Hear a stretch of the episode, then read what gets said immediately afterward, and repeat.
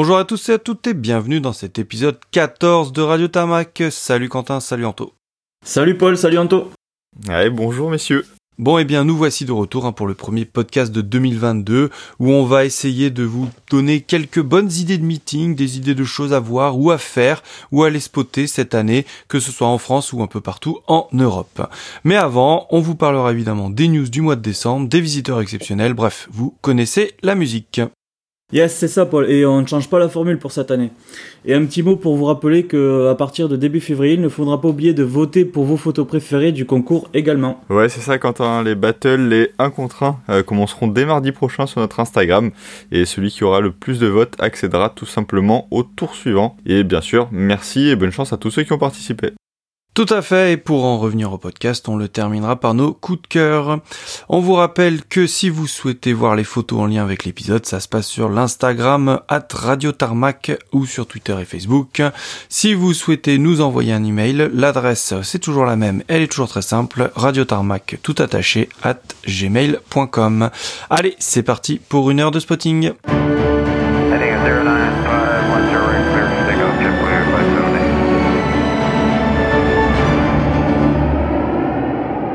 Allez, bah, on commence la partie news. Quentin, toi, t'as vu quelque chose en Chine, c'est ça?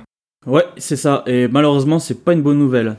Donc en début du mois, soit exactement le, 8 janvier, le Tupolev 204F de la compagnie russe Cargo, donc euh, Aviastar, immatriculé RA64032, bah, il a été totalement détruit par un spectaculaire incendie lors de son pushback à l'aéroport international de Hangzhou en Chine. Alors qu'il s'apprêtait à partir pour Novosibirsk. Heureusement, dans ce tragique événement, aucune personne n'a été blessée. Ouais, enfin le, le Tupolev, lui, il a morflé quand même, hein. il a fini coupé en trois.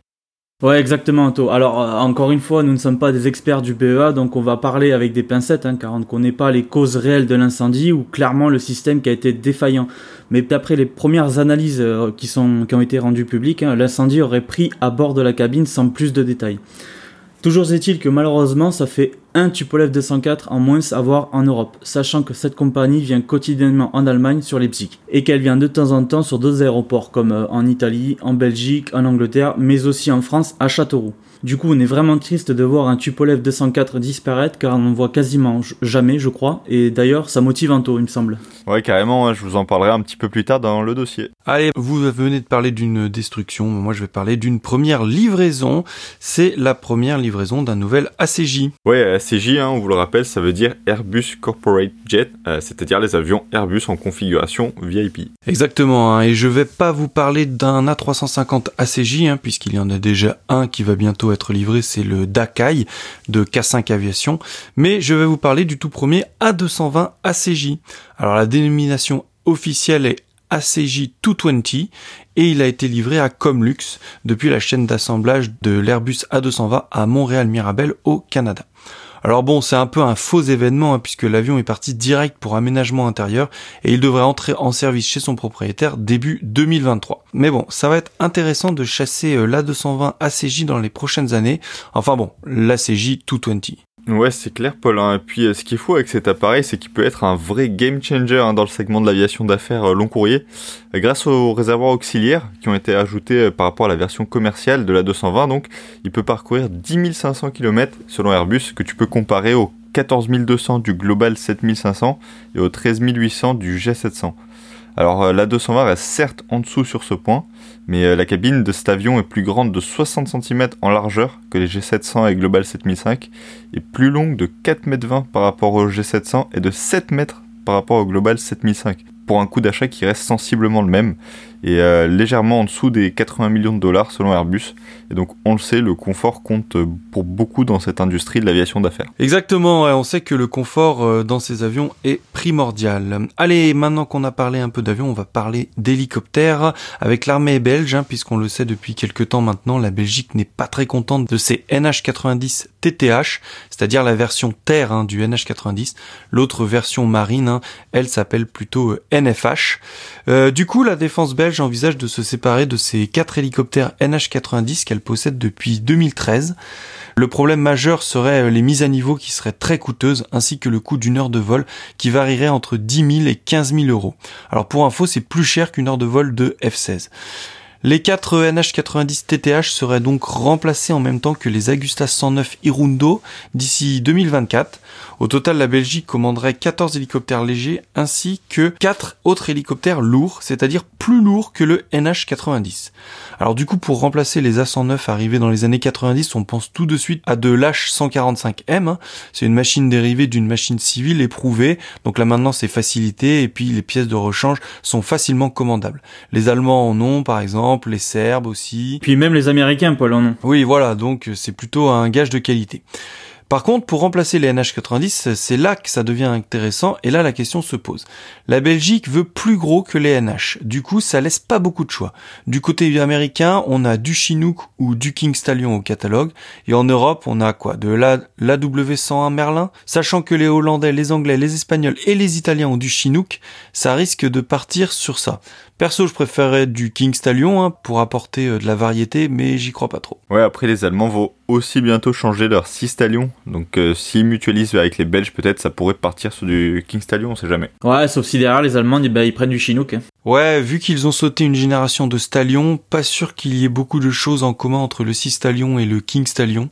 Autant entre le Super euh, Stallion et le King euh, probablement, mais avec le 6 Stallion, j'ai des doutes. Bref, revenons aux Belges. De votre côté, c'est vu le NH90 TTH Alors moi, c'est bon, je l'ai vu à Florenne l'année dernière. Moi, pas du tout. Eh ben moi, si aussi, c'est vu à Florenne. Bon bah, du coup, j'ai plus qu'à me bouger. Bon, allez, je passe à la suite. Moi, je passe à la livraison du 6ème Dash 8 pour la sécurité civile. Donc la sécurité civile a réceptionné donc son sixième Dash 8 Q400 le 10 janvier, qui il est arrivé à Nîmes en immatriculation civile canadienne, donc CGPOX. Il est arrivé directement d'Abbotsford dans l'ouest canadien, là où les Dash 8 sont modifiés en avion bombardier d'eau par Conner puis testés. Ouais, d'ailleurs hein, les deux premiers Dash qu'on a reçus, hein, le 73 et le 74, sont restés en déco Conner pendant un petit moment avant d'être repeints. Ouais, c'est ça, et j'ai pas pu les voir malheureusement. Et moi, je vous ai dit directement, mais le transfert s'est bien évidemment fait avec plusieurs escales. Hein. Euh, il y a eu le départ d'Abbotsford le 8 janvier, puis un stop à Winnipeg, puis Toronto, ensuite un départ pour Goose Bay le 9 janvier, puis Reykjavik, night stop à Reykjavik et départ vers London Southend ensuite, puis Nîmes le 10. Et du coup, on devrait également recevoir le Milan 79 cette année. Après, on revient sur une info qui date du tout début du mois avec les premiers essais de décollage d'un Rafale M depuis un ski jump en Inde, donc sur la base aéronavale de Goa. Alors tout d'abord, qu'est-ce qu'un ski jump? Eh bien, il existe euh, deux moyens pour décoller d'un navire sur lequel un aéronef est embarqué. La première méthode consiste à opérer un avion modifié pour pouvoir être catapulté par le navire et ainsi avoir assez de vitesse pour voler une fois dans les airs. Ça c'est la méthode qu'on utilise en France hein, avec nos Rafale M, M pour marine, et qui sont catapultés depuis le porte-avions Charles de Gaulle. Ouais, et puis en, taux, c'est plutôt impressionnant ce, type de, catapultage. Hein. Les rafales passent de 0 à 250 km/h en 75 mètres de distance en seulement quelques secondes. Hein. Et puis, euh, on est les seuls avec les Américains à, catapulter nos avions euh, depuis un porte-avions. Hein. Toutes les autres marines utilisent le sky jump que tu vas nous expliquer maintenant, hein, Jamy? Ouais, c'est ça. Et euh, bah, du coup, la deuxième méthode, ça consiste à employer un navire porte-aéronef dont l'extrémité de son pont d'envol est légèrement incurvé pour faciliter l'envol de l'avion, bah, un peu comme un tremplin de ski en fait, si on veut comparer. Et c'est ça que l'on appelle le ski jump. Donc c'est ce type de pont d'envol qui équipe les portes aéronefs de la Marine nationale indienne, donc qui cherche actuellement un remplaçant à ces MiG-29K qui opère depuis le seul porte-aéronef indien actuellement en service, donc qui est le INS Vikramaditya. Et euh, sur les 45 MiG-29K qui avaient été achetés en Russie en 2009, la marine indienne n'en exploiterait plus qu'une vingtaine aujourd'hui à cause de problèmes de maintenance et d'approvisionnement en pièces détachées. Ah bah les Russes hein, et les approvisionnements, hein, c'est une grande histoire. Hein. Ouais, pour être tout à fait franc, on n'a encore vu aucune photo de ces premiers essais, mais un Rafale M de la Marine nationale s'est rendu en Inde pour participer à ces essais sur la période du 6 au 18 janvier. Et euh, bah, l'avion français est en compétition avec le FA-18 Block 3 Super Hornet américain, mais ce serait logique que le Rafale lui soit préféré, puisqu'il équipe déjà l'armée de l'air indienne. Ouais, je pense quand même que ça va être euh, quelque chose de sympa à voir, et euh, n'empêche, ça va être euh, vraiment impressionnant pour les, pour les pilotes de Rafale qui effectuent ces tests. Hein. Carrément, j'espère qu'on pourra avoir des vidéos ou des photos dans pas longtemps en tout cas. Ouais, moi j'espère juste qu'ils vont pas planter l'avion, hein, car les Rafale M, on en a pas beaucoup, ils ont tous été livrés. Donc s'ils pouvaient éviter de le casser, ça serait pas mal. Ouais, j'espère aussi. Euh, allez, bien écoutez, la saison des meetings se prépare doucement et les premières informations commencent à arriver. Alors pour commencer cette rubrique, on a appris que le rassemblement international d'hydravions de Biscarros aura lieu les 28 et 29 mai. Manifestation assez particulière, hein, puisqu'elle est orientée vers les avions amphibies et qu'ils avaient réussi à faire venir un Beriev 200 lors de leur dernière édition qui avait fait euh, le spectacle. J'enchaîne avec une nouvelle qui peut être une bonne mais aussi une mauvaise puisque monsieur Brunelière vend son AD4N Skyraider.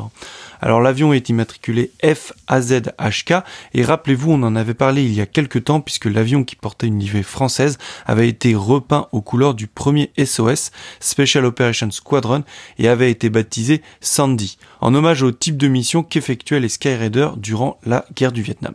Alors l'avion basé à Avignon a été complètement remis à neuf pour sa vente, hein, totalisant seulement 15 heures de vol avant sa prochaine visite des 1200 heures. Il est livré avec euh, de multiples pièces de rechange et bien sûr une peinture neuve. Alors pour les curieux, l'annonce est sur le site de vente de Platinum Fighters. Ouais, la mise en vente euh, explique sûrement la remise aux couleurs euh, américaines. Hein. C'est une livrée qui est plus passe-partout et probablement du coup plus facile à vendre qu'une livrée française. Oui, je pense aussi. En tout cas, je suis content qu'on l'ait vu euh, dans sa nouvelle couleur aux 80 ans du 2.5 car on sait pas où ni quand il va partir. Alors après, je disais c'est une bonne et une mauvaise nouvelle car d'un côté, si monsieur Brunelier vend son Skyraider, c'est probablement pour débloquer des fonds et acheter une nouvelle machine. Donc c'est plutôt une bonne chose, ça va permettre d'apporter un peu de nouveauté dans le paysage des Warbirds français, même si on ne sait pas encore sur quoi il va craquer. La mauvaise nouvelle, eh bien, c'est qu'on n'aura pas eu beaucoup d'occasions de profiter de cette nouvelle livrée magnifique. Et euh, Paul, je reviens sur un, truc que tu as dit, c'est déblocage des fonds. Est-ce qu'on a une ordre d'idée du prix à laquelle il est à vendre l'avion ou pas du tout? Eh bien oui, le prix de vente euh, est affiché à 750 000 dollars, donc je pense que Monsieur Brunelière a besoin de cet argent s'il veut changer de machine. Ah, et d'ailleurs, Paul, tu parles de Platinum Fighter, je sais pas si t'as vu, mais sur le site, il y a aussi le Martin Mars qui a été mis en vente. Et ouais, j'ai vu, hein, mais bon là, le budget n'est pas le même, hein, vu qu'il est affiché à 5 de dollars. Donc ça, c'est fait. C'est le dernier Martin Mars en état de vol et il servait de bombardier d'eau jusqu'à son dernier vol en juillet 2016. Ouais, c'est ça, hein, il a fait son dernier vol de présentation en juillet 2016 à Oshkosh, mais en décollant du lac, il a tapé des cailloux qui ont abîmé sa coque. Actuellement, il est sur l'île de Vancouver, à côté des locaux de Coulson Aviation, qui avait même envisagé avant Covid de le rééquiper pour lui faire faire des vols touristiques. Bah écoute, euh, en espérant qu'il trouve preneur et puis bah qu'il retrouve le ciel. Allez, on continue dans les meetings, on va reparler un petit peu du 2.5 avant sa mise en sommeil avec les dates du Gusto Tactical Display qui ont été annoncées pour 2022. Alors on vous rappelle que fin juin, les Mirage 2000C seront retirés du service, donc si vous n'avez pas encore vu le GTD ou si vous voulez les revoir, les dates sont tombées. Le premier meeting se déroulera à Villeneuve-sur-Lot le 29 mai. Mais courant mai, hein, le Gusto Tactical Display répétera sa démonstration 5 fois sur la base d'Orange et ou de Salon de Provence. Ouais, les connaissants, les Gusto, ils nous diront probablement où et quand ils vont s'entraîner. Hein. Ouais, et puis comme c'est leur dernière année, à mon avis, ils vont vouloir tout donner et faire le show. Oh oui, on les connaît un peu maintenant et ils sont pas avares. Bref, euh, deuxième et dernière date publique, ça sera le 4 juin au meeting de Poitiers. Après ça, ça sera terminé puisque le 23 juin aura lieu la mise en sommeil de l'escadron et le retrait de service des Mirage 2000C. Mais on en reparle un peu plus tard dans notre dossier. Pour finir, l'équipe de démonstration suisse vient de sortir le planning du FA18 Solo Display. Une douzaine de dates, dont la grande majorité euh, en Suisse, hein. mais il y a quelques dates à l'étranger, notamment une en France puisque le Swiss Hornet se présentera à Saint-Dizier pour le meeting de la base les 25 et 26 juin prochains. Sinon, on le retrouvera à Saint-Nicole tout début septembre du 9 au 11 et le week-end suivant en Grèce à Tanagra pour la Athens Flying Week. Ouais, bah écoute, merci Paul pour le récap et bah on va continuer. Moi je vais passer au clap de fin à tout ce qui a été retiré de flotte. Et je commence bah, le 1er janvier. Costrian qui a annoncé avoir retiré ses 7 derniers A319, ce qui sonne donc la fin du 319 chez Austrian bien sûr. Euh, le tout dernier avion à avoir volé aurait été le OE LDE, donc sur un vol Tirana-Vienne. Et les 7 exemplaires vont être vendus à Lufthansa Cityline. Donc le retrait des 319 laisse euh, la compagnie autrichienne avec 29 à 320 et 6 à 321. Et elle possède aussi 17 Embraer 190 et 3 767 300 ainsi que 6 777 200 ER pour ses liaisons long courrier. Rapidement ensuite, la jeune compagnie italienne Ego Airways, dont on vous avait déjà parlé, a eu sa licence suspendue par l'ENAC, donc l'équivalent de la DGAC française en Italie. Elle avait lancé ses opérations en mars 2021 avec un Embraer 190 loué à German Airways. Donc là encore, c'est une victime du Covid qui s'est lancée peut-être un petit peu tôt. Alors là, pour le coup, on passe à un retrait de flotte qui m'a fait un gros gros pincement au cœur, puisqu'on n'a jamais pu en voir malheureusement. Il s'agit du retrait des CC-115 Buffalo canadiens. Tu n'as pas pu en voir, hein. moi c'est bon. Hein. Lors du London Air Show à près de Toronto, j'ai juste pas pu faire de photos car j'étais en interview avec les Snowbirds quand il a posé, donc bon, petite déception quand même. Ah, tu devais être un peu deg, mais bon. Allez, Quentin et moi, on n'en a pas vu. J'espère que ça te convient mieux. Euh, donc dans tous les cas, vous avez forcément vu au moins une photo euh, de cet avion avec la livrée entièrement jaune et rouge et à la forme bien particulière et reconnaissable. C'est la fin donc au Canada pour cet avion mythique de Search and Rescue, donc, qui était basé sur le DHC-5 euh, de De Havilland. Alors j'ai bien précisé au Canada puisque je l'ai appris en préparant cet article, mais il resterait 8 DHC-5 en service dans l'armée égyptienne, ce qui est juste fou, hein, et surtout bien compliqué à voir je pense aussi. Pour en revenir au CC-115 canadien, le dernier vol opérationnel a eu lieu le 15 janvier 2022. Il a été effectué par le numéro 452, donc opéré par le 442 Transport and Rescue Squadron, euh, basé à Comox, en Colombie-Britannique. Les Buffalo sont entrés en service en 1967 dans la Royal Canadian Air Force, donc 55 euh, belles années au service de la population, où cet appareil aux performances hors normes a rendu beaucoup de services, principalement dans l'ouest du Canada. Et euh, rappelons-le, le DHC-5 et le CC-115, euh, donc puisqu'il n'y a que peu de différence entre les deux, sont des appareils à décollage et atterrissage court, donc avec une construction robuste et une grosse voilure. Le premier vol du DHC-5 a eu lieu en 1961 et il est lui-même dérivé du DH-4 Caribou. Il est capable d'opérer sur des pistes non revêtues, de parachuter des personnes, des marchandises comme des vivres ou des canaux pneumatiques par exemple. Et donc avec le retrait des deux derniers CC-115 opérationnels sur les 15 qu'avait opéré le Canada, la mission de Search and Rescue sera maintenant opérée par les C-130 et donc les CC-130H, euh, comme ils les appellent là-bas, avant d'être remplacée par les 16 CC-295 Kingfisher, donc euh, basés sur des CASA 295 que le Canada en commande auprès d'Airbus et dont ils ont déjà reçu les premiers exemplaires en 2020. Et qui sont eux aussi tout peints en jaune. Allez, merci Anto, merci Paul. Alors moi du coup je vais continuer en nouveauté ce mois-ci. Il n'y aura pas grand-chose malheureusement. Mais on peut quand même euh, noter qu'au pays de l'oncle Sam, hein, une nouvelle compagnie low cost sera basée à Anchorage en Alaska. Cette nouvelle compagnie se nomme Northern Pacific Airways et opère actuellement un seul et unique Boeing 757 d'occasion immatriculé N627NP. L'appareil est âgé de 27 ans et a été complètement aménagé pour accueillir 180 packs dont 12 en business. Bien entendu, l'avion a été repeint avec une magnifique livrée en noir et grise sur fond blanc qui euh, représente les couleurs de l'Alaska.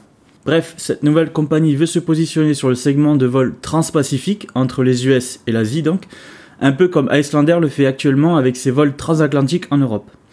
En tout cas, c'est une très bonne chose car la compagnie devrait intégrer pas loin de 12 Boeing 757, ce qui donne une seconde vie à ce vieux pépère et elle réfléchit à l'intégration d'éventuels modèles tels que de l'A321 Neo XLR ou du 737 MAX. Ouais, la livrée est magnifique en tout cas, hein. elle modernise euh, bien les lignes du 757, je trouve. Ouais, je suis complètement d'accord avec toi. Alors c'est pas vraiment un début euh, car cette compagnie existe euh, depuis de nombreuses années, mais la compagnie française Amelia, anciennement euh, Aero 4M, vient d'intégrer le 19 janvier à sa flotte un nouvel Airbus A319 qui vient en supplément de ses 10 Embraer 135-145 et de ses 3 ATR. L'appareil immatriculé FHDSJ est configuré pour accueillir 144 packs en une seule et unique classe. D'après le commentaire du CEO, donc euh, Amelia voudrait se positionner sur des vols moyens courriers en Europe avec cette nouvelle machine. À noter que vous pouvez voler sur Amelia hein, puisqu'elle a un partenariat avec Air France pour desservir des villes comme euh, Rodez, Castres ou Tarbes. Donc euh, bah, si vous voulez voler dans un de leurs ATR ou Embraer, eh bien c'est possible. Allez, merci les gars. On va finir euh, vite fait avec quelques brèves, hein, puisque la Royal Air Force a réceptionné le dernier de ses 9 P8A Poseidon. Atlas Air a commandé 4 B777F. Philippine Airlines a vendu un de ses A350 à Lufthansa. L'armée de l'air chilienne se préparerait à racheter euh, trois anciens Nawax de la Royal Air Force. Les MiG-21 roumains devraient être retirés d'ici 2024 malheureusement. Et l'Algérie a reçu son premier C-130J, le T7WJA. Allez, on passe maintenant aux nouvelles livrées.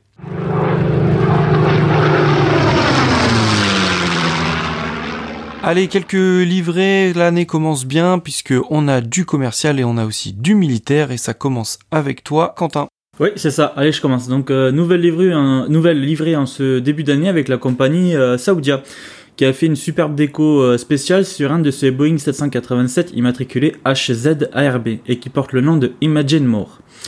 Cette déco fait référence à l'événement promotionnel Riyadh Season, qui se déroule à Riyad, la capitale de l'Arabie Saoudite, comme son nom l'indique.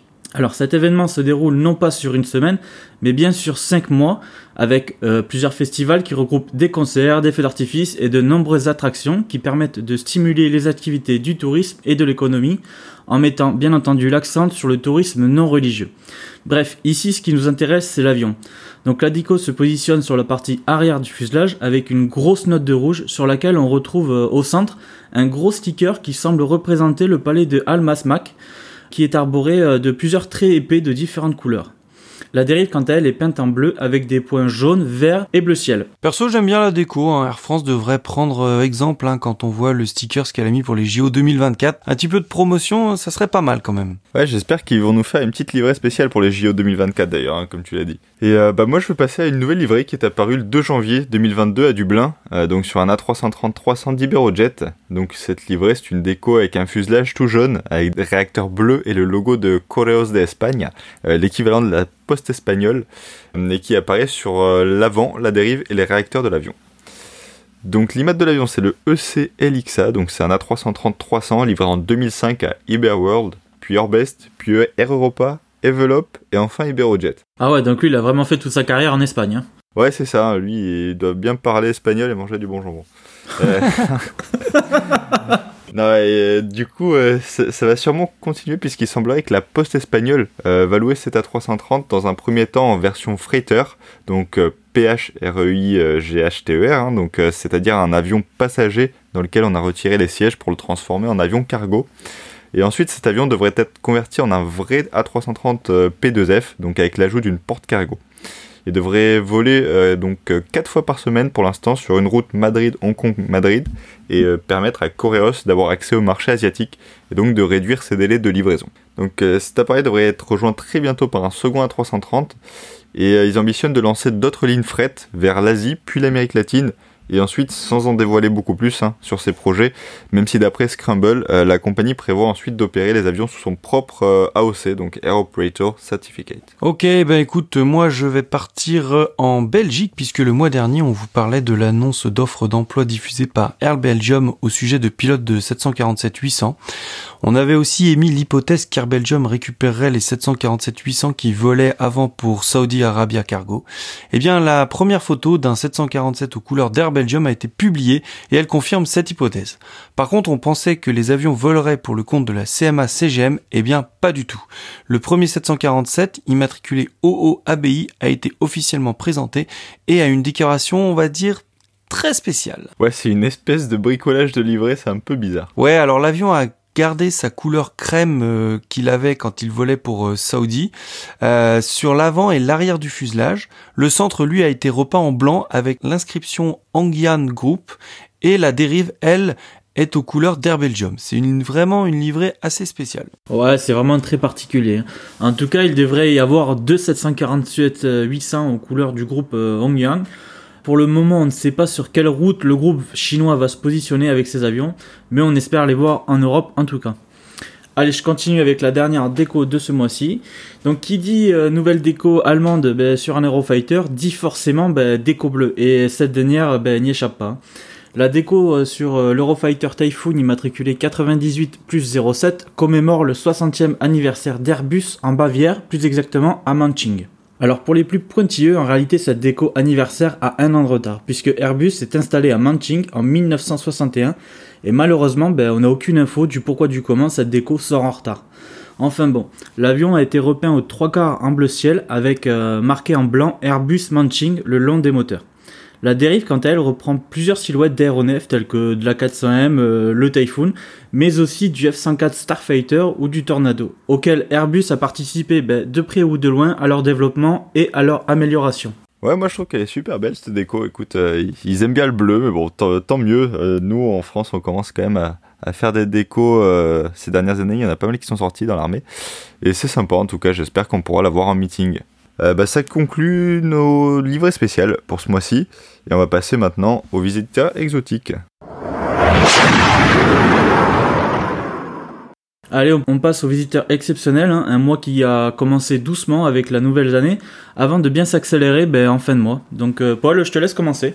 Et oui, on va commencer à Brest, hein, puisque le 12 janvier s'est tenue une rencontre des ministres de la Défense européenne. Ça a donc amené un super trafic sur la plateforme bretonne. On a pu noter la venue d'un C-27 Spartan bulgare, le 073, qui est d'ailleurs allé se positionner sur Rennes le même jour pour libérer le parking de Brest. On a eu un Casa 295 tchèque, le 0481, un Casa 235 irlandais, le 253, un Learjet 35 finlandais, le LJ2, un Embraer 135 le 145-209, un Falcon 2000 slovène le L101, un Fokker 100 slovaque le OM BYB, un Falcon 900 du Kotam FRAFQ accompagné d'un 330 FU-JCT. Les deux Falcon 7X belges étaient venus, c'était le OO-LUM et le OO-FAE, ainsi qu'un autre Falcon 7X hongrois, le 607. Et pour finir, on a eu trois Gulfstream, un Gulfstream 450 suédois, le 102004, un 450 hollandais, le V11, et un 550 polonais, le 0001. Ouais, donc grosse rencontre européenne sur Brest en ce début d'année. Et franchement, j'espère qu'il y avait des spotters présents sur place et qu'ils se sont vraiment régalés. Oui, et puis surtout que pour les départs le 13 janvier, bah, c'était pas forcément les mêmes avions qui sont venus, puisqu'on a eu par exemple un 319 hongrois, le 605 qui a remplacé le Falcon 7X, et l'A319 slovaque, le Qui est venu en plus de leur Fokker 100. Et pour finir sur Brest, on peut aussi rajouter un Falcon 900 espagnol, le T181, un Global Express du gouvernement allemand, le 14 plus 04, et le Challenger 604 croate, le 9A CRO, qui sont eux aussi arrivés et repartis le 13. Bref, deux jours très intenses à Brest. Ouais, et puis en plus, c'est à souligner, je vais être un peu méchant, mais il faisait super beau. et, euh, bon, j'ai lu qu'il avait été pris aussi comme décision de soulager Paris de ce genre de conférences et de les délocaliser un peu partout en France. Donc c'est plutôt une bonne nouvelle, hein, s'il y en a un peu pour tout le monde tout au long de l'année. On reste en Bretagne hein, car on parle rarement de Rennes, mais on peut noter que le 14 janvier, ils ont eu la visite d'un Boeing 757 de la compagnie cargo espagnole Swiftair. L'appareil était immatriculé ECNIV.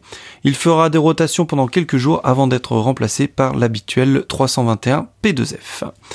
Maintenant, euh, le 14 janvier, les spotters parisiens ont eu la venue d'un Casa 295M immatriculé T2101 de l'armée de l'air espagnole et il a posé au Bourget. Oui, et puis il est reparti après sur Marseille avant de rentrer sur Madrid. C'est ça. On passe à Châteauroux maintenant. Le 4 janvier, c'était retour d'un C-130 de l'armée royale du Bahreïn. C'était le 702 avec sa livrée grise classique, la dérive et le radome gris très clair. Ah, vraiment rare en France, surtout que le Bahreïn n'aurait que deux C-130 qui sont des anciens avions de la Royal Air Force. Ouais, et tu dis que c'est rare, Paul, mais il est quand même revenu une nouvelle fois sur Châteauroux le 18 janvier, et c'était le même avion en plus. Le 6 janvier, ils ont eu l'arrivée du 757 9H AVM, hein, le 757 de Jet Magic, qui est arrivé d'Alicante en fin d'après-midi pour faire du parking. Ouais, le 757 qui est resté presque deux mois au parking à Valence. Ouais, c'était exactement celui-là. Le 6 janvier toujours, il y a eu également le passage d'un A400M de la Belgian Air Force, hein, le CT-05 pour un petit entraînement. Il est arrivé de Bruxelles et est reparti sur Orléans. Le 7 janvier, avec la venue assez exceptionnelle du Boeing 787 BBG immatriculé P4 BDL pour du flight test en provenance de Bâle, il repartira vers cette même destination une heure plus tard. Le 15 janvier, c'est un Airbus A330 de Lufthansa immatriculé le DAIKG qui est arrivé, probablement pour faire du stockage. Le 17 janvier, il y a eu un 747-800F de la compagnie russe Airbridge Cargo immatriculé VQBVR qui a fait une rotation plutôt courte d'une heure et demie sur l'aéroport de Châteauroux. L'appareil en provenance de Francfort repartira vers son hub de Krasnoyarsk. Le 18 janvier, c'est un IL-76 d'Aviacon Zitotrans qui est arrivé de Moscou Djoukowski. C'était le RA 76807 et il est reparti le lendemain sur Bakou. On reste sur les IL-76 avec le passage le 21 de l'IL-76 EZF 428 de Turkmenistan Airlines. Il arrivait de Turkmenabad et il est reparti sur Turkmenbashi. Ouais, y a pas à dire, à Châteauroux c'est vraiment à part. Hein. C'est pas des grosses journées mais euh, t'as un truc sympa tous les jours. Hein. Ouais, exactement. Tous les jours, ils ont un petit truc euh, qui vaut le déplacement. Allez, direction la Belgique maintenant. Les spotters liégeois ont eu l'agréable surprise d'avoir un avion pas très commun dans nos contrées puisqu'il s'agit de l'A300 de San Marino Executive Aviation, immatriculé T7 ASK. Il est arrivé le 5 janvier et a été basé une bonne partie du mois de janvier sur l'aéroport belge pour faire des vols pour le compte de El Le 8 janvier, toujours sur la plateforme belge, c'est au tour de l'unique Antonov 124 de Maximus de venir poser ses roues. L'appareil immatriculé URZYD est arrivé en provenance de Denver aux États-Unis et il repartira le lendemain vers Béchar en Algérie. Oui, puis à noter qu'il reviendra sur Liège le 12 janvier en provenance de Riyad et repartira le 13 vers euh, Niamey.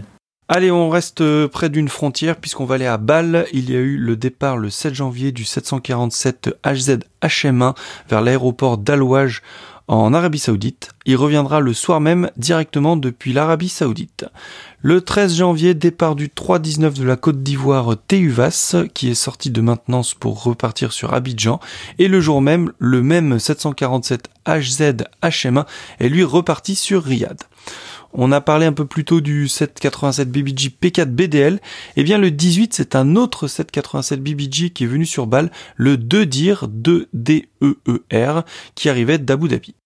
Ça faisait longtemps qu'on l'avait pas vu en Europe, lui. Ouais, ça faisait longtemps qu'on ne l'avait pas trop vu voler, donc c'est plutôt une bonne nouvelle de le voir arriver à balle. Le 19 maintenant, c'est le 777-300 HZ-MF9 qui est arrivé à balle, et le lendemain, le 20, c'est au tour de l'A330 HZ Sky 2 de poser ses roues. Ouais, gros gros mois saoudien à Balin, du coup, ils ont quasiment tout eu. Ouais, c'est ça. Et on va passer la frontière helvétique et on va toujours rester dans le saoudien puisqu'on va aller à Genève où le 6 janvier, c'est le 747 HZWBT7 qui est venu pour faire une petite semaine de parking. Il repartira le 14 sur Riyad. Toujours le 6, c'est un autre saoudien qui est venu pour faire un petit stop d'une journée. C'est le 330 HZ Sky 2 qui arrivait lui aussi de Riyad et qui est reparti le lendemain sur Riyad.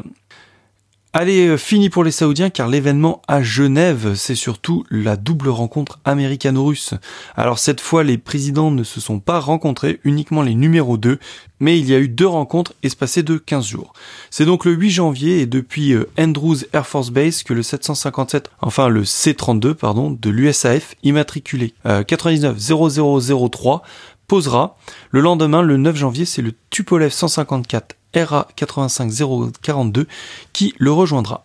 Ils repartiront tous les deux le 11 vers Bruxelles pour une rencontre au Parlement européen avant de rentrer chacun chez eux. La deuxième rencontre aura lieu, elle, le 21 janvier, avec l'arrivée la veille du C32 99 0002 et le TU 154 russe a été remplacé par un Ilyushin 96, le RA 96 014. Tout le monde repartira directement après la réunion le 21. Entre-temps, il s'est passé quelque chose à Genève le 15 janvier, puisque c'est l'A321 P2F 9H CGB qui déroutera de Châteauroux pour se poser en Suisse, et c'est donc le tout premier A321 P2F à venir à Genève. Ouais, et puis il a dérouté euh, à cause du brouillard sur Châteauroux, hein, il repartira le lendemain sur Leipzig. Et pour finir sur Genève, il y a eu l'A340-200 du Qatar qui est venu faire une rotation le 23 janvier.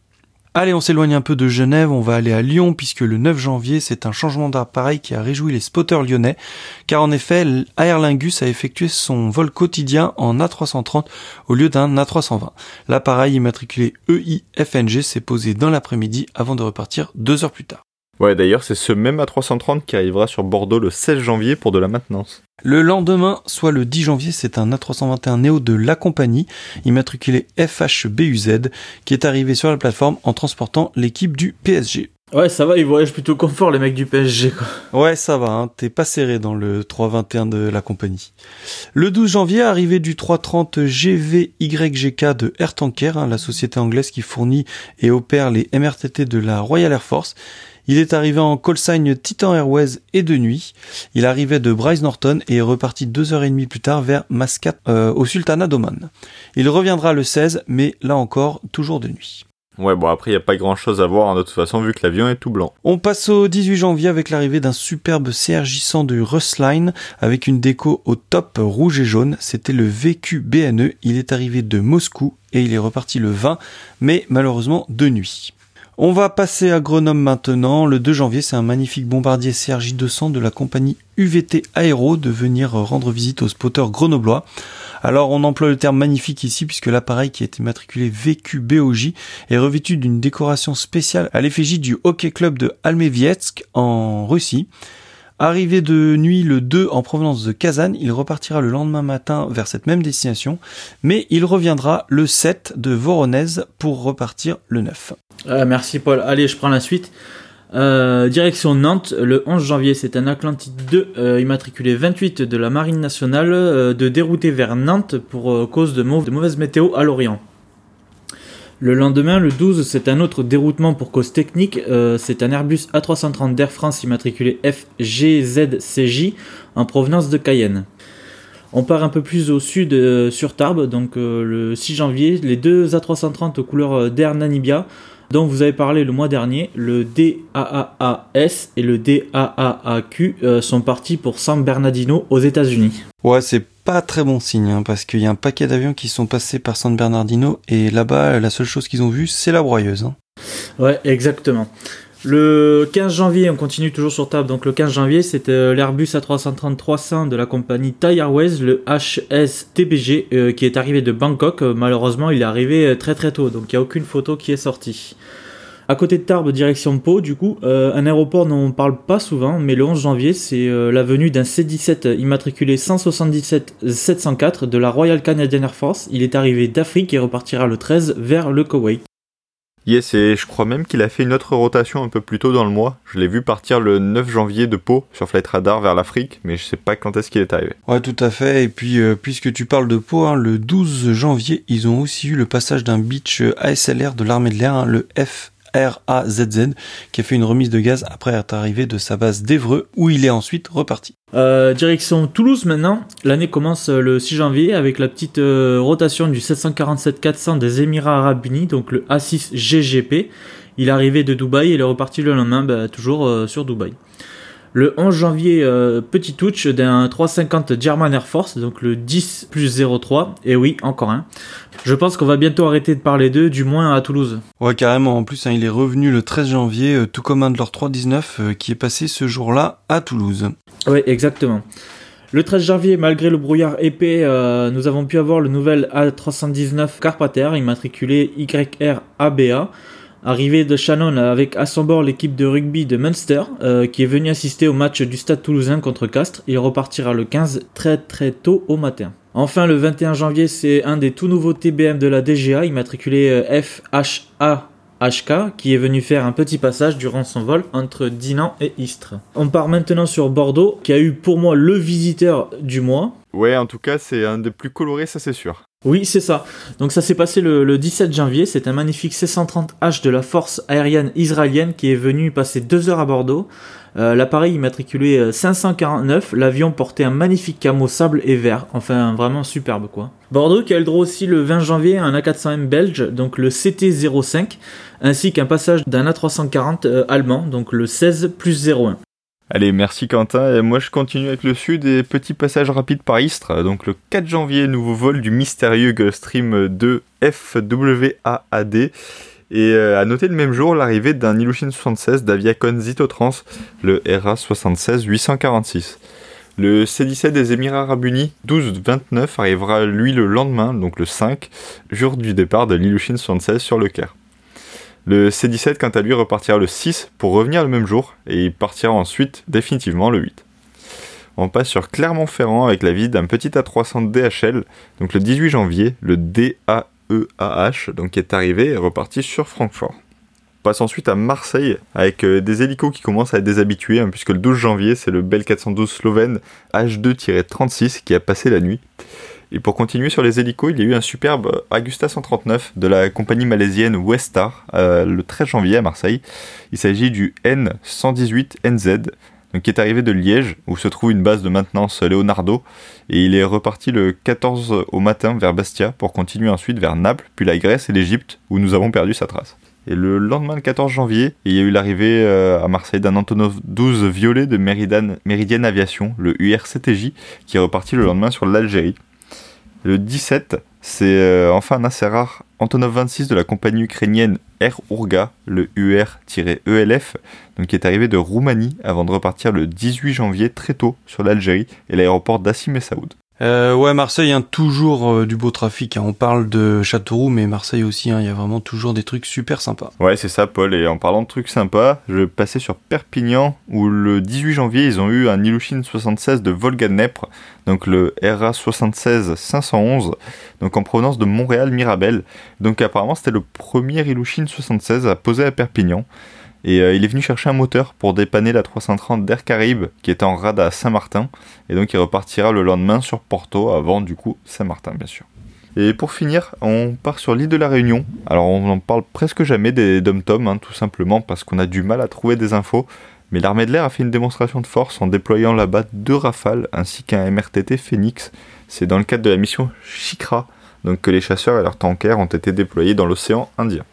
C'est une belle prouesse, hein, une belle journée pour les spotters réunionnais qu'on salue au passage. Oui, tant qu'on parle des dom-tom, euh, on va aussi parler de nos amis un peu plus lointains. On peut, on peut aussi noter que nos amis canadiens ont la visite à Mirabel de l'Antonov AN-225 qui est venu de Leipzig le 19 janvier et qu'il repartira le lendemain vers Kiev. Les photos sous la neige sont juste magnifiques. Hein. Ouais, et big up à notre collègue canadien Jeff. Ça, Merci à tous en tout cas. Ben écoutez, un très gros mois de janvier encore. Hein. Ça commence bien l'année. J'espère que ça sera comme ça ben, tout le reste du temps et qu'on verra beaucoup de choses en 2022. Comme vous savez, on ne peut pas tout voir, on ne peut pas parler de tout, on a probablement raté beaucoup de choses, donc n'hésitez pas à nous envoyer vos visiteurs exceptionnels ainsi que vos photos sur notre adresse email radiotarmac@gmail.com. On se fera une joie de les partager lors de notre prochain épisode. Allez, on va passer tout de suite à notre dossier, on va vous dire un peu ce qu'on a envie de faire en 2022.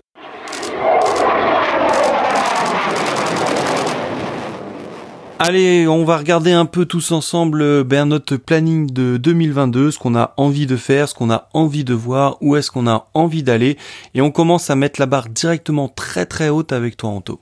Ouais, c'est ça, Paul. Hein. Moi, je vous, je parlais directement d'un presque rêve à la limite du fantasme, même pour 2022. Donc, ce serait de voir de l'Ilushin 62 en vol. Donc je sais que c'est très ambitieux comme objectif, mais j'ai vraiment envie de réussir cette année. Ah, je vous avais prévenu qu'il allait mettre la barre hein, très très haut, hein, car c'est vraiment très ambitieux, car des Ilyushin 62, ben il n'y en a pas beaucoup, c'est très très rare. Hein. Ouais, c'est ça, c'est très rare. La seule compagnie qui en exploite à l'heure actuelle, c'est Rada Airlines, donc une compagnie biélorusse qui les exploite en version cargo. Et euh, l'autre compagnie qui l'exploite, c'est Air Koryo en version passager cette fois, mais bon, c'est en Corée du Nord, avec un seul exemplaire en version passager et un exemplaire en version VIP, donc pour le compte du gouvernement nord-coréen. Et il semblerait que Rochia en exploiterait euh, encore au moins deux exemplaires au profit du gouvernement russe. Donc voilà, en tout et pour tout, il y aurait encore 6 Ilyushin 62 en état de vol dans le monde, dont deux quasi impossibles à voir et deux très très rares, ce qui fait vraiment pas beaucoup. Donc en ce qui concerne euh, Radar Airlines, elle, elle possède deux exemplaires, donc le EW450 TR et le EW505 TR, donc un troisième, euh, l'ancien Yushin 62 de la République de Gambie ayant été acheté et convoyé en Biélorussie, probablement pour pièces. Alors avec la crise du Covid et le manque de capacité fret, ils étaient limite devenus courants sur certains aéroports européens et euh, beaucoup ont pu s'en régaler hein, du doux son des réacteurs Soloviev. Il est même venu en France, à Bordeaux et à Vatry par exemple. Et euh, malheureusement, depuis, il y a eu la crise politique entre la Biélorussie et l'Union européenne, donc suite au déroutement forcé d'un vol Ryanair vers Minsk, donc par les autorités biélorusses. Et du coup, depuis, les choses ont bien changé, euh, puisque les compagnies biélorusses, dont fait partie Rada Airlines, sont interdites de vol euh, et de survol du territoire européen. Pour l'instant, il est quasiment donc impossible d'en voir en Europe, excepté pour des vols humanitaires pour lesquels la compagnie a pu recevoir des dérogations de la part de l'Union européenne, comme ce fut le cas en 2021 à Ostende. il me semble qu'il venait à Bordeaux pour du médical aussi, donc euh, avec un peu de chance, ben, il va peut-être revenir là-bas. Ouais. voilà, pour 2022, je pense que ça va rester compliqué, mais bon, qui sait. Et euh, toujours chez les Russes, il y a un autre avion que je veux voir cette année, et là on rejoint la, la partie news de Quentin tout à l'heure, qui devrait être un peu moins compliqué à voir, ce serait le Tupolev 204 Freighter euh, de DHL donc euh, qui est en déco DHL. Je dis déco parce que l'avion lui-même appartient à Aviastar TU, donc euh, il est juste exploité pour DHL. Ce qui m'a encore plus décidé donc, c'est l'actualité de ce mois-ci, où on a vu qu'on pouvait très vite perdre des avions rares et ne plus jamais avoir l'occasion de les voir. Surtout quand il n'existe qu'un seul exemplaire dans cette livrée, quoi. Ouais, c'est ça. Hein. Puis lui, il n'y a pas 36 choix pour le voir, c'est soit à Leipzig, soit à Moscou. Et donc, ce sera probablement à Leipzig si on peut. Ça tombe bien d'ailleurs que tu parles de, Leipzig, hein, puisque moi cette année j'ai envie qu'on aille faire un, trip euh, fret. Hein. Donc je reste assez partagé entre deux destinations orientées fret, hein, bien entendu. Donc la première destination, ben, c'est ce qu'on appelle entre nous le triangle d'or du fret, entre Maastricht, Liège et Cologne. Franchement, quand on voit le trafic qu'il y a, ça donne vraiment envie, puisque les trois aéroports sont plutôt proches. Donc vous pouvez commencer le matin à Cologne, passer l'après-midi sur Liège et terminer le soir sur Maastricht. Ouais, on a déjà fait ce trip en 2019, hein, mais avec l'explosion du fret suite au Covid, euh, le refaire ce serait pas bête parce qu'il y a une vraie variété maintenant et euh, les compagnies ont beaucoup changé aussi. Ouais, c'est ça, le trafic a été complètement renouvelé, donc un nouveau voyage se justifie bien. Ouais. Euh, du coup, la deuxième destination, pour moi, ça serait Milan. Car oui, comme vous dites, la crise du Covid a eu quand même un effet euh, positif sur le trafic fret et Milan en fait partie. Il y a des compagnies qu'on ne retrouve que là-bas, uniquement que là-bas. De plus, Milan reste quand même assez accessible depuis nos aéroports. Hein. La ville reste desservie par euh, pas mal de compagnies euh, low cost ou même nationales. De quoi pas trop impacter la partie budget du trip. Puis il suffit qu'il fasse quand même un peu beau pour avoir un beau décor avec les Alpes en arrière-plan. Donc ouais, Milan, perso, ça me chauffe bien. Euh, du coup, j'enchaîne euh, car, euh, comme à notre habitude maintenant, depuis plusieurs années, avec Paul et quelques rares fois Anto qui nous accompagnent, nous faisons un ou plusieurs vols à la con, entre guillemets, hein, en Europe. Alors, un vol à la con, c'est quoi? C'est simplement le fait de voler sur soit un long courrier basique sur une ligne européenne. En réalité, ceux-là, ce sont les moins compliqués au niveau routing. Mais ce qu'on préfère le plus, c'est de trouver un vol en long courrier sur des lignes européennes en avion exotique. Comme par exemple euh, Singapour qui vient d'ouvrir euh, un vol entre Milan et Barcelone en Airbus A350. Le prix est très attractif, environ 60 euros. Les destinations sont simples euh, d'accès, que ce soit au départ ou à l'arrivée. Et puis, si on a envie, même, il y a moyen de faire un combo avec le 787 d'Air Europa. En plus, ça nous permettrait de prendre notre revanche, vu qu'il nous l'a royalement mise à l'envers il y a quelques années. Ouais, et puis en plus, le vol en 350 Singapour, ça permettrait de coller avec éventuellement le spotting trip à Milan. Donc c'est limite tout bénef et ça nous permettrait de mettre une claque à la liste des choses à faire cette année en une seule fois. Ouais, cette année, hein, ce petit vol-là, euh, couplé avec un trip Milan, est assez haut dans la liste des choses à faire, je pense. Hein. Je retiens aussi le vol en 787 Scoot, hein, vu que tu parles des vols un peu à la con, entre Athènes et Berlin, car lui aussi, il est pas trop cher et on n'a pas pu le faire l'année dernière. Allez, tant qu'on est dans les vols à la con, eh bien j'en ai parlé au cours des derniers épisodes. Hein. C'est un de mes gros objectifs que je partage avec Quentin justement cette année, c'est de voler en 757. Alors je n'ai volé qu'une seule fois en 757 sur un vol American Airlines et j'aimerais vraiment revoler dessus avant qu'il disparaisse. En plus, c'est pas un trip très compliqué à faire car Condor vole en 757 depuis l'Allemagne vers des destinations touristiques. Il y a moyen de trouver euh, des prix vraiment attractifs en début de saison, genre avril, euh, avant que les prix s'en vol et que ça ne devienne infaisable. Ouais, c'est vrai qu'on a vraiment envie de faire ce, vol car avec l'arrivée des nouveaux 321 ben, chez Condor, les 757 vont très très vite disparaître. Alors comme tu l'as dit, c'est pas très compliqué à ordiner, faut juste se bloquer les dates. Ouais, c'est ça, faut juste euh, bloquer les dates. Et puis allez, on est un peu fou, on se prend à rêver. Deuxième vol que j'aimerais faire euh, cette année, mais clairement j'y crois pas trop, ça serait de voler le 767-400. Alors là aussi, l'option la plus facile serait de voler depuis Nice vers New York avec euh, Delta Airlines. Mais bon, par contre, les prix là sont vraiment pas les mêmes et ça demande un peu plus d'organisation. Ouais, après un gros week-end à New York en dormant au TWA Hotel, donc avec leur terrasse qui donne sur le parking avion, euh, ça je suis chaud. Ouais, et puis ça ferait quand même un bon épisode. ouais, c'est sûr, mais bon, on va commencer, on va pas trop s'emballer, on va déjà faire le 757. Ouais, allez, euh, je continue, donc pour moi ça va être, euh, je pense, euh, le spotting trip de l'année que j'aimerais faire. Comme on vient juste de parler des, des, US là à l'instant, un de mes plus beaux spotting trips que j'aimerais faire cette année, ça serait d'aller en Floride. Car oui, c'est une des régions des États-Unis qui accueille encore des coucous qui sont pour la plupart plus vieux que nous trois. Ouais, il faut quand même l'avouer que la Floride reste ultra attractive, hein. tant par le spotting avec une diversité d'appareils largement faisable, mais aussi car les jours de mauvais temps sur une année se comptent presque sur les doigts d'une main. Ouais, c'est ça, exactement, Anto. Et puis, euh, peut-être que certains ne le savent pas, mais sur l'aéroport international de Miami, euh, vous pourrez voir au moins euh, un des trois derniers DC-8 volants dans le monde de la compagnie Skybus Jet Cargo, qui est une compagnie péruvienne et qui effectue plusieurs fois par semaine des vols cargo entre Miami et l'Amérique latine. À noter que cette compagnie en possède deux et que Samaritain en possède un. Toujours en liaison avec l'Amérique latine d'ailleurs, vous pourrez avoir la chance de voir le dernier DC-10 de Tab Cargo qui vient maintenant une à deux fois par semaine, grand maximum. Bien entendu, je n'oublie pas les vols exotiques internationaux ou locaux avec certaines machines plus ou moins rares. Un peu plus au nord de Miami, vous trouverez l'aéroport d'Opaloka, qui est une vraie pépite avec notamment les vols quotidiens de quelques DC-3 qui viennent et qui partent vers les Bahamas. C'est fou de se dire qu'en 2022, il existe encore des vols qui sont effectués en DC-3 et de plus qui sont faits aux États-Unis. Et bien entendu, ben, je n'oublie pas les fanades pointus hein, avec la Naval Air Station Key West, qui est, comme son nom l'indique, une base de l'US Navy qui est située dans les Keys à environ 2h30 de route au sud de Miami. Alors sur place, vous y trouverez une importante concentration de FA-18F Super Hornet, mais aussi du C-130, du S-71 des gardes-côtes, alors c'est ceux qui sont euh, rouges et blancs, et quelques F-5 agressors. Ouais, puis tous les F5 euh, ont des camos agresseurs ultra sympas. La base fait souvent des lives Facebook hein, en bord de piste sur leur page officielle si vous voulez. Ça fait euh, un peu mal aux yeux, mais c'est vraiment sympa. Bref, je terminerai avec mon argument phare pour ne pas avoir d'excuses de ne pas être allé à Miami. Financièrement, eh ben, cela reste le bon trip ultra dépaysant pour pas trop cher. En effet, vous pourrez trouver des billets d'avion pour la période la plus creuse à quasiment 250 euros l'aller-retour. Plus, euh, vu leur météo ultra clémente, hein, c'est un des rares endroits au monde où il y a des meetings quasiment toute l'année. Donc euh, un des plus connus étant le Sun and Fun. Du coup, il y a moyen de coupler euh, trip civil la semaine et week-end meeting. Donc honnêtement, je te rejoins, un bon trip pas compliqué à faire, pas excessivement cher et vraiment très rentable en termes d'avion vu.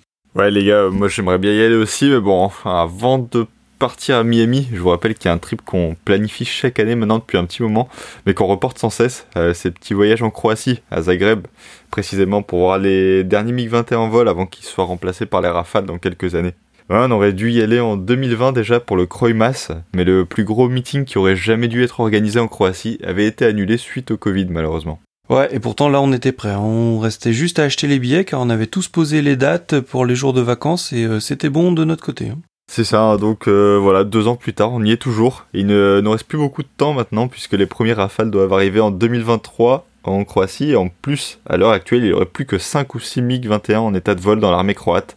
Et ils les exploitent depuis le début des années 90, donc leur fin est très très proche. Et là aussi, j'ai pas envie de perdre de temps et de risquer de les rater. Moi. Euh, je continue un autre truc que je voudrais faire depuis un moment et euh, qu'on vous, conseille, vous conseille aussi, c'est un petit voyage dans le nord de l'Italie, donc euh, un peu plus à l'est que, que Milan cette fois, pour voir les derniers tornados italiens sur la base aérienne de Ghedi. donc en Europe, il n'y a plus que l'Allemagne et l'Italie hein, qui en possèdent.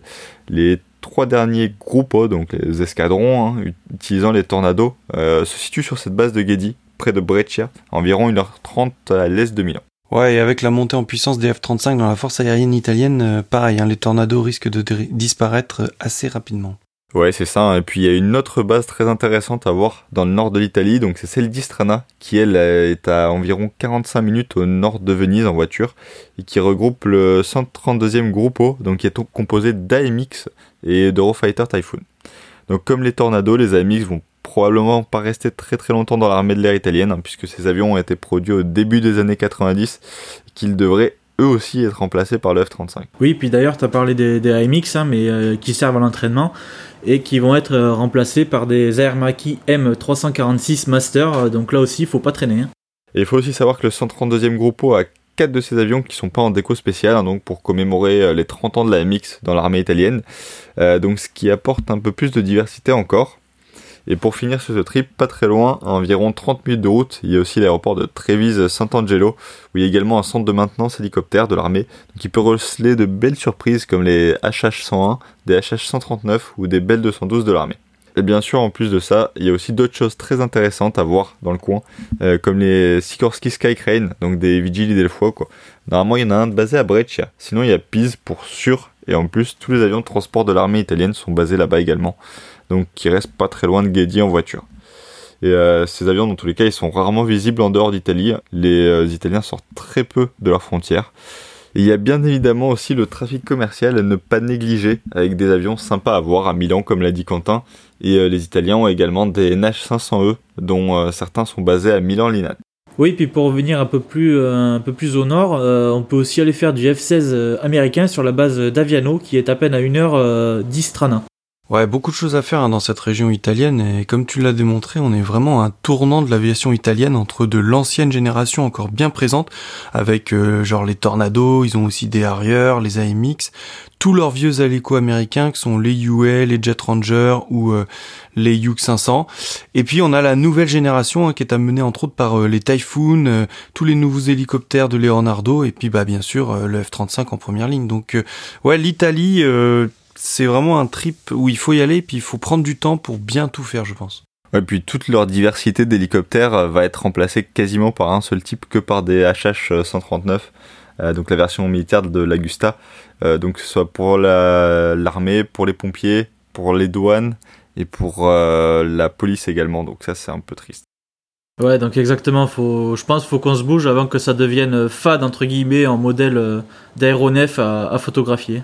Ouais, je suis assez d'accord. Bon, vu que tu parles d'Italie et d'hélico italien, ben, je vais rebondir sur le meeting français que j'aimerais faire cette année. C'est le meeting du Gamstad de Valence qui aura lieu le 3 juillet. Alors attention, c'est un meeting sur une seule journée puisque ce sera uniquement le 3 juillet. Euh, mais du coup, Paul, c'est quoi le lien avec les hélicos italiens euh, juste avant? Ouais, bah, j'y viens, j'y viens. Le GAMSTAT, en fait, qui est l'acronyme du groupement aéromobilité de la section technique de l'armée de terre, basé à Valence, est le centre d'évaluation technique et tactique des matériels et des aéronefs de la LAT.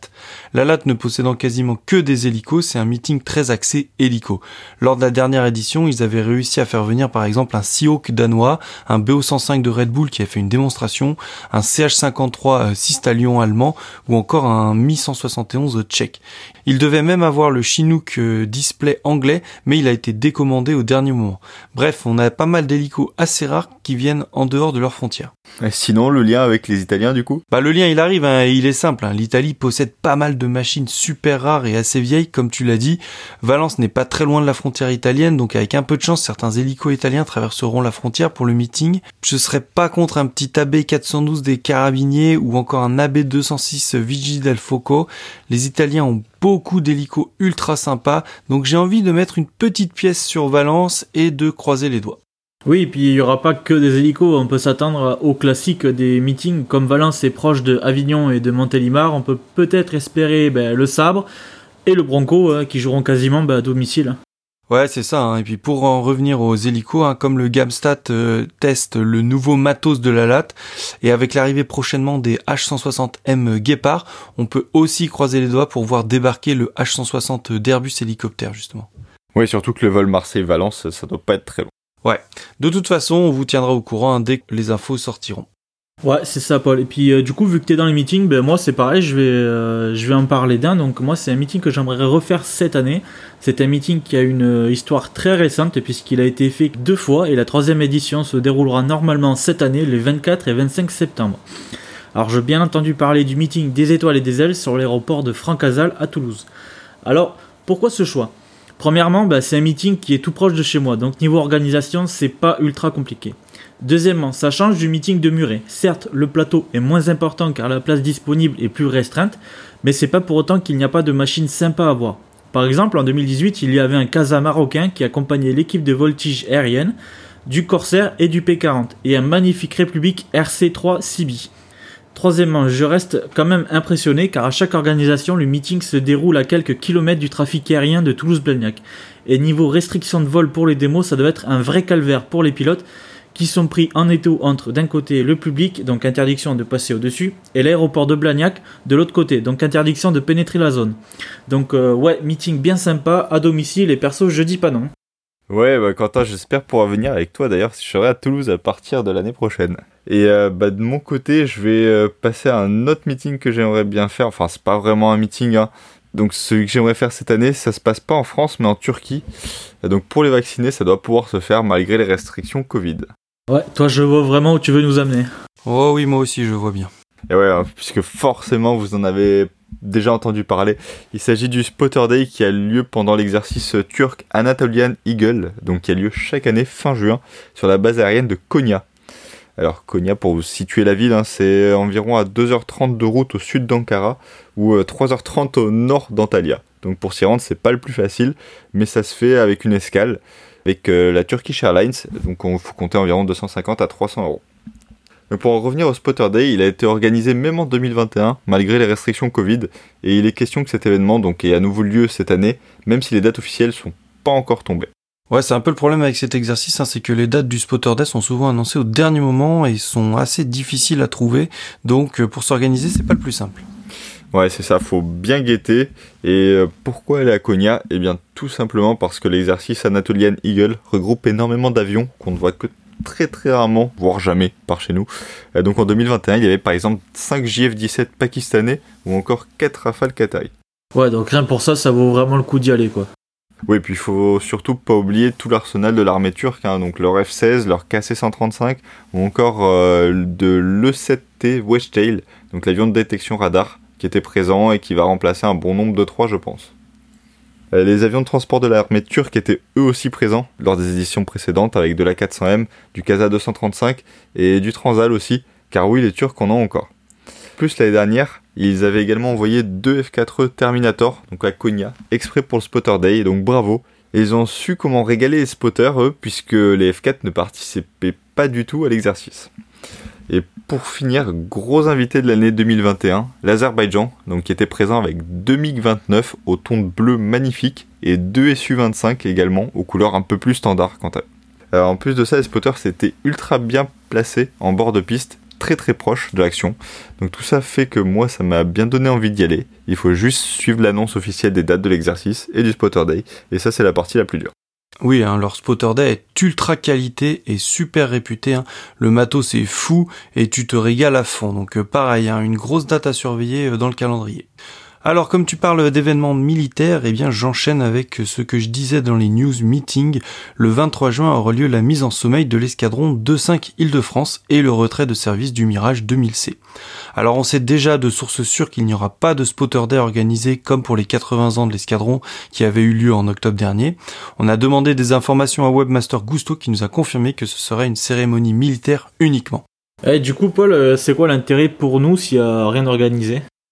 Ben déjà, c'est l'ultime chance hein, de voir du 2000C, mais surtout, les Gustos sont capables de tout. Alors avant toute chose, hein, ce que je vais vous dire ne sont que de pures suppositions. À l'heure actuelle, la seule chose dont on est sûr, c'est qu'il n'y aura pas d'événement spotter. Donc ne prenez pas à la lettre ce que je vais vous dire, je vous donne juste mes suppositions. Donc je disais, fin des 2000C, on peut forcément espérer une décospé. Ouais, lors de notre dernière discussion, on a essayé de torturer Régis Roca, mais il a rien voulu nous dire. Ouais, mais bon, à mon avis, il y aura au moins une dérive de peintre. Hein. Je vois pas les Gusto finir sur des avions tout simples. Après, il y aura forcément une démonstration du tactical display. Niveau invité, je pense pas qu'il y aura grand monde, mais avec eux, on sait jamais. Hein. Ils ont quand même quasi réussi à faire venir des 2000 Grecs en France. S'il n'y avait pas eu un changement de planning en Grèce, les avions seraient quand même venus. Ouais, les Grecs ont annulé, mais ils ont quand même réussi à faire venir un 2000N. Exactement, donc ils sont capables de tout les Gusto. Ils en veulent toujours plus et comme ça sera la fin de la fin, à mon avis, ils vont nous sortir un truc du chapeau. Perso, j'ai noté la date dans mon calendrier car traîner le long du grillage d'orange, à mon avis, ça peut valoir le coup. Ouais, bon, je pense qu'on euh, aura sûrement quelques infos d'ici là quand même. Ouais, je pense aussi. Hein. En général, le 2.5 euh, nous met beaucoup d'infos euh, sur son Facebook. Alors je le répète encore une fois, on n'a pas d'infos. Tout ce que je dis, c'était juste des suppositions.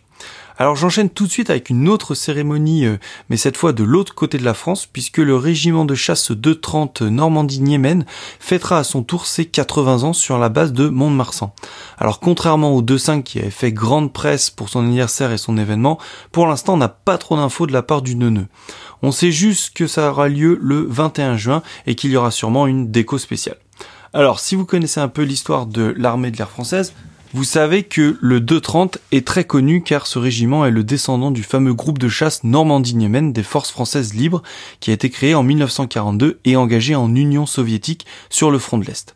C'est pour cette raison hein, qu'il porte le double nom de Normandie et de Niemen, hein, qui est un fleuve de l'ex-Union soviétique qui se jette dans l'est de la mer Baltique. Merci Wikipédia. Pendant la Seconde Guerre mondiale, les aviateurs volaient sur Yak 3 et à la fin de la guerre, Staline accorde aux pilotes le droit de retourner en France avec leurs armes. Il est donc fait don à chaque pilote de son Yak 3 à titre personnel. Le problème, c'est qu'en rentrant en France, en fait, hein, et malgré avoir été accueillis en héros, eh bien, les avions ont été intégrés à l'inventaire de l'armée de l'air et donc les pilotes ont dû rendre leurs avions à l'armée de l'air. Bref, revenons à la cérémonie et soyons fous, vu l'histoire du régiment, on peut se mettre à rêver d'une venue d'avions russes pour l'occasion.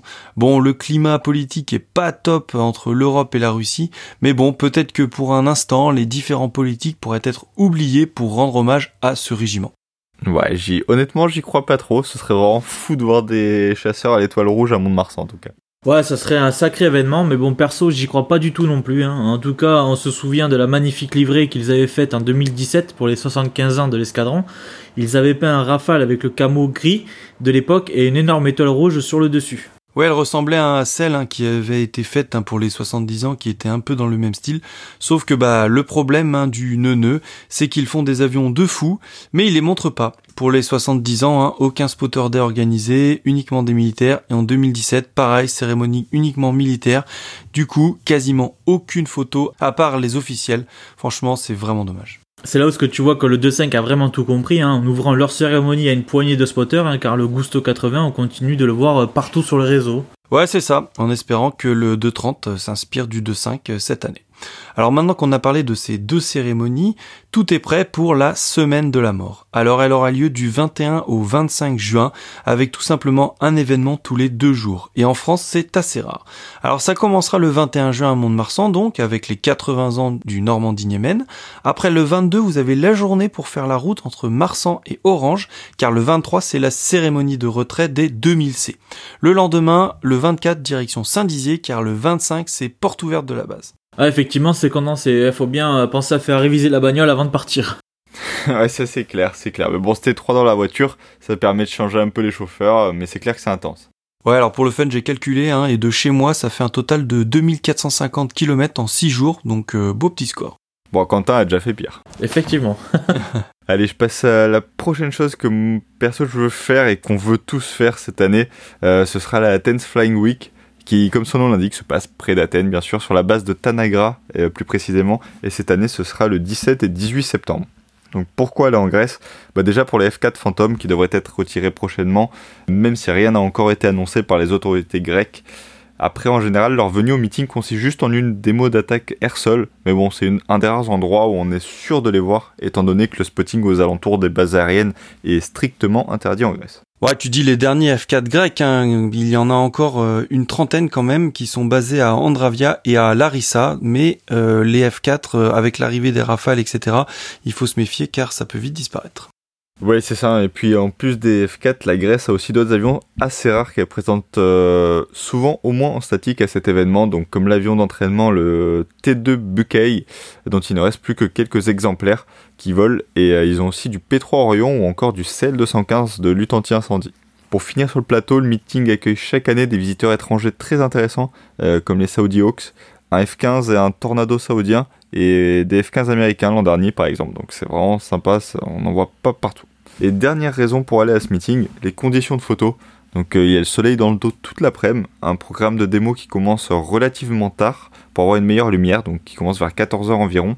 Et en plus de ça, en Grèce, fin septembre, il y a 99% de chances d'avoir du beau temps, contrairement aux autres gros meetings donc, qui se tiennent en même temps euh, en Europe, en Belgique ou en République tchèque par exemple, où la météo est bien plus incertaine à cette époque. Et enfin, dernier meeting auquel je voudrais assister perso, ce serait Air Legend, donc le meeting de Melun-Villaroche près de Paris. Il se déroule habituellement en septembre et euh, cet aérodrome était il y a quelques dizaines d'années un haut lieu de l'aéronautique française avec notamment une antenne euh, du CEV, donc du centre d'essai en vol. Depuis 4 euh, ans maintenant, l'aéroport a décidé de relancer un meeting qui est tourné principalement vers les avions de collection, mais pas que.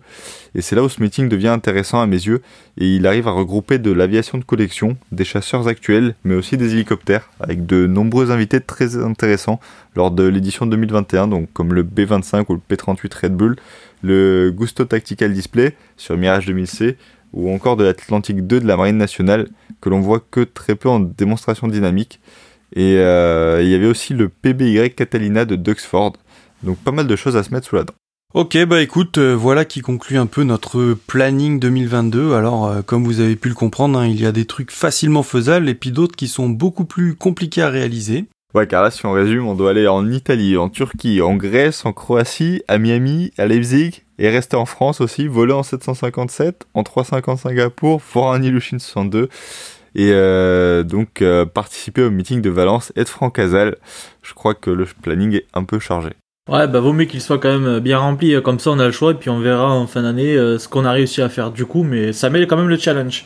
Exactement, on fera le bilan en fin d'année, voir si on a un peu respecté la liste ou alors au contraire si on n'a pas fait grand chose. Allez, je vais faire une petite euh, mise à jour du concours. Eh bien, écoutez, merci à tous ceux qui ont participé. Nous avons bien reçu vos emails. Et à partir euh, du 1er février, eh bien, nous allons commencer nos battles, hein, comme on en a parlé un peu dans l'introduction. Donc, surveillez bien notre Instagram. Encore une fois, on vous rappelle, eh bien, que euh, le gagnant recevra une carte mémoire Lexar. Le deuxième aura un sac de goodies. Et puis, on essaiera de faire une interview du vainqueur pour qu'il nous raconte un peu comment il a fait sa photo. Allez, on va finir tout de suite avec nos coups de cœur et nos coups de gueule.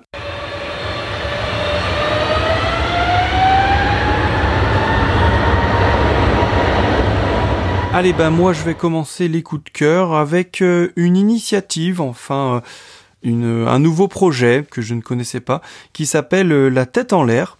Alors, ben, c'est un projet qui vient d'être lancé. En fait, pour vous expliquer, c'est un réseau de spotters qui doit se construire via cette plateforme de la tête en l'air, qui permet en fait à des passagers euh, lambda, hein, des, des, gens normaux qui prennent l'avion, de demander à des spotters de faire en photo leur décollage ou leur atterrissage euh, de leur voyage. Donc en fait, si vous voulez, le passager va se rendre sur euh, la plateforme La tête en l'air, rentrer les informations de son vol et payer pour avoir euh, quelqu'un qui va aller faire la photo. Alors les tarifs, on ne les connaît pas. On nous dit que ça serait entre 10 et 20 euros euh, pour euh, se faire prendre en photo pour son voyage. Donc pour l'instant, on n'a pas de tarif fixe, mais ça devrait tourner dans ces eaux-là. Du coup, l'autre côté, en fait, eh bien, le réseau va se créer un groupe de spotters. Alors, c'est ouvert à tout le monde. Hein. Tout le monde peut s'inscrire sur le site de La Tête en l'air tous les spotters peuvent s'inscrire et vous serez rémunéré pour faire euh, les photos des gens qui demandent à être pris en photo. Donc euh, pour cela, il faut donc s'inscrire, il faut être aussi auto-entrepreneur, donc il faut créer une auto-entreprise pour que vous puissiez recevoir évidemment euh, les paiements depuis la plateforme. Donc si vous inscrivez sur une plateforme et que quelqu'un veut se faire prendre en photo lors de son départ, eh bien vous recevrez un message de la part de la plateforme qui dira que euh, monsieur X vole sur le vol un tel un tel qui part à telle heure et vous pourrez vous rendre en bord de piste, faire la photo et vous avez 24 heures pour euh, l'envoyer à la personne qui a payé et après vous aussi vous serez euh, rémunéré pour votre photo. Donc voilà, je trouve que l'idée est plutôt bonne, je sais pas honnêtement si ça va bien marcher pour la simple et bonne raison que bah, pour se faire connaître, ça va être un peu compliqué. Mais euh, l'idée est pas mal. Euh, je veux dire, pour un spotter euh, qui est pas trop loin de l'aéroport, s'il reçoit l'information en premier, s'il en fait régulièrement, bah ça lui fait un petit complément de revenu. Ça lui fait, je sais pas, quelques centaines d'euros pour se changer de matériel, s'acheter une carte mémoire ou peut-être même se planifier un trip. Donc à surveiller, pourquoi pas. C'est l'idée n'est pas bête de mon côté. Vous en pensez quoi, vous les gars? Ouais, j'aime bien l'idée. Après, je sais pas s'il y a beaucoup de gens qui iront payer. Euh, mais après, je trouve l'idée sympa aussi. Moi, je suis pas forcément emballé hein, déjà parce qu'il faut être auto-entrepreneur et puis euh, honnêtement, ce genre de, de, service entre guillemets, bah, c'est presque, enfin c'est gratuit quoi. Il y a, y a, beaucoup de personnes dans les groupes euh, spotting sur Facebook qui demandent à être pris en photo et ça se fait très naturellement quoi. Donc moi, je vois pas trop l'intérêt personnellement. Bon, on va voir. Non, j'allais dire, moi je trouve que c'est bien d'avoir un site qui vraiment soit fait pour ça et qui euh, regroupe des spotters de plusieurs euh, aéroports. Au moins, ça t'évite d'avoir à chercher sur le groupe Facebook. Ça, je trouve que c'est bien. Ouais, bon, bref, on verra euh, l'évolution du projet. Et... pour moi, bah écoute, je vais passer au mien. Hein. Pour moi, ce sera encore un coup de cœur ce mois-ci avec un KC135 avec une livrée assez sympa. Donc le N569 MA. Donc il s'agit du troisième KC-135 de la société privée euh, Meta Aerospace, donc euh, qui vole sur les 4 qu'elle doit recevoir en tout, et c'est aussi les premiers KC-135 privés au monde si je ne me trompe pas. Donc pour le N569 MA, l'avion a fait son premier vol test le 11 janvier. C'est là où il a été photographié pour la première fois avec sa nouvelle déco par Hans Jacobs, euh, donc un spotter singapourien. Ces KC-135 sont des avions réformés du coup de l'armée de Singapour qui portaient des IMAT de 750 à 753 lorsqu'ils étaient en service et qui ont depuis été remplacés par la flotte des 6 à 330 MRTT que possède Singapour. Donc les KC-135 ont tous depuis été rématriculés en, IMAT américaine. Donc euh, les N570 et 571 EMA avaient eux déjà été livrés à la société en 2020. Ils ont déjà volé pour le compte du gouvernement américain depuis la base de March Air Force Base en Californie. Et euh, étant donné que la société privée Meta Aerospace offre des services de refueling au gouvernement américain en contractor. Euh, donc on vous parle une nouvelle fois de ce type de pratique hein, qui devient légion dans tous les domaines aux, États-Unis, que ce soit pour les avions de chasse avec Draken ou Attack, ou pour euh, le refueling avec euh, Omega Tanker et maintenant Meta. Donc. pour en revenir au N569 Mike Alpha, il a donc effectué son premier vote test à Singapour avec cette belle livrée gris-bleu sur tout le fuselage et avec le dessous peint en un gris clair mais avec une délimitation entre les deux couleurs qui forme un genre de vague. Donc pour moi, c'est vraiment quelque chose que je trouve sympa. Ça change du gris classique et ça lui donne un petit air de, requin un peu, je trouve. Ouais, la, la déco est vraiment, vraiment belle. Et c'est top. En fait, on voit vraiment que les sociétés agresseurs se permettent bah, des camos ou de garder des camos euh, d'origine. Là, on sait que par exemple les nouveaux F-16 euh, israéliens qui avaient été rachetés par euh, un contracteur, je sais plus lequel malheureusement, bah, a gardé le camo au lieu de repeindre dans une couleur gris très neutre. Donc vraiment, ça c'est top. Ça apporte de la couleur dans le ciel et puis ça continue de faire vivre bah, des camos d'anciennes forces armées. Ouais, exactement. Moi, je vous rejoins totalement. Hein. La, déco, je la trouve vraiment, vraiment belle. Et puis, euh, comme tu l'as dit, Paul, ça, fait, ça permet de faire vivre des, anciens camos euh, ben, en 2022, quoi. C'est chose qui est presque perdue, quoi. Quand on voit les, ravitailleurs qui sont tous gris unis, les avions de qui sont tous gris unis, donc euh, franchement, c'est vraiment très belle. du coup, ben, c'est moi qui vais terminer. Hein. Donc, pour moi, ce sera un premier coup de gueule, hein, car pour, pour moi, c'est l'incompréhension la plus totale. Et oui, sur Charles de Gaulle, hein, euh, qui n'est pas un aéroport euh, les plus potables du monde, eh bien euh, l'accès à un point de spot les plus connus et sans doute l'un des meilleurs vient d'être fermé avec du grillage et un portail. Je veux bien entendu parler du, du, point de spot au niveau du pont de l'A1. Celui où avec la belle lumière matinale il est possible de faire de magnifiques photos opposées. Alors pour moi, c'est l'incompréhension car d'un côté, vous avez les autorités qui mettent en place Spotter Alert qui participent à la sûreté aéroportuaire et d'un autre côté, vous avez l'installation de grillages supplémentaires et condamnation des accès. Bref, je sais qu'un nouvel échangeur doit être construit et que cette zone va peut-être servir de voie d'accès euh, au service, mais franchement là c'est la grosse déception. Puis je rajouterais que l'Allemagne non plus n'est pas épargnée par le phénomène barrière-grillage et emmerdement du spotter, puisque à hein, le point situé au seuil 26, vient lui aussi d'être barricadé avec des glissières et une barrière. Alors déjà se garer là et aller à pied dans la forêt pour spotter c'était loin, et ben là je sens que ça va l'être encore plus. Hein. Donc euh, ouais, moi j'ai décidé que je pousserai un petit coup de gueule pour, ce, pour cet épisode. Ouais non mais c'est vrai que on a vraiment deux choses euh, clivantes, c'est-à-dire qu'on a des aéroports qui s'ouvrent euh, de plus en plus euh, aux spotters en adaptant les grillages, en faisant des buts ou en ouvrant des terrasses comme par exemple à Genève. Et à côté de ça, on en a certains qui se barricadent de plus en plus. Et malheureusement, euh, on a vu là ce mois-ci bah, que des activistes avaient pénétré l'aéroport euh, du Bourget. Donc ça va pas euh, faciliter les choses, ça va pas assouplir les règles. Et donc bah, pour nous spotters, effectivement, Paris, ça va devenir vraiment très très compliqué. Ouais, c'est clair qu'à Paris, ça devient vraiment compliqué. Il y avait un beau point de spot aussi qui était là, une butte là qui a été toute rasée. C'est, ça devient vraiment compliqué là-bas. En plus, avec l'autorisation, euh, les personnes qui répondent pas pour pour l'avoir, c'est un vrai casse-tête. Donc bon, je pense qu'il n'y a pas beaucoup d'étrangers dans tous les cas qui viennent spotter ici aussi. Ouais, c'est bien dommage. Bon, et eh bien voilà qui conclut euh, notre podcast du mois de euh, janvier. Merci à tous de nous écouter, de nous suivre sur le réseau, de nous envoyer vos retours. C'est toujours très agréable de savoir ce que vous pensez euh, de notre émission. En tout cas, on espère que ça vous plaît. On est reparti pour une année. On a plein de beaux projets, on a plein d'événements auxquels on veut participer. Hein. on vous en a un peu parlé, mais on en a gardé encore quelques-uns secrets parce qu'on espère pouvoir faire des épisodes dessus. Donc voilà, comme d'habitude, eh bien si vous avez envie, vous pouvez nous rejoindre sur les réseaux, comme va vous le rappeler Anto. Bien sûr, notre adresse email, enfin, radiotarmac.gmail.com. Il y a aussi notre Instagram, at radiotarmac. Donc, c'est là où se passera notre concours à partir du 1er février. N'oubliez pas de venir voter. Donc, euh, ça se passera en story. Donc, les gagnants accéderont au tour suivant jusqu'à la finale. Et donc, les deux gagnants. Allez, merci. Bye bye.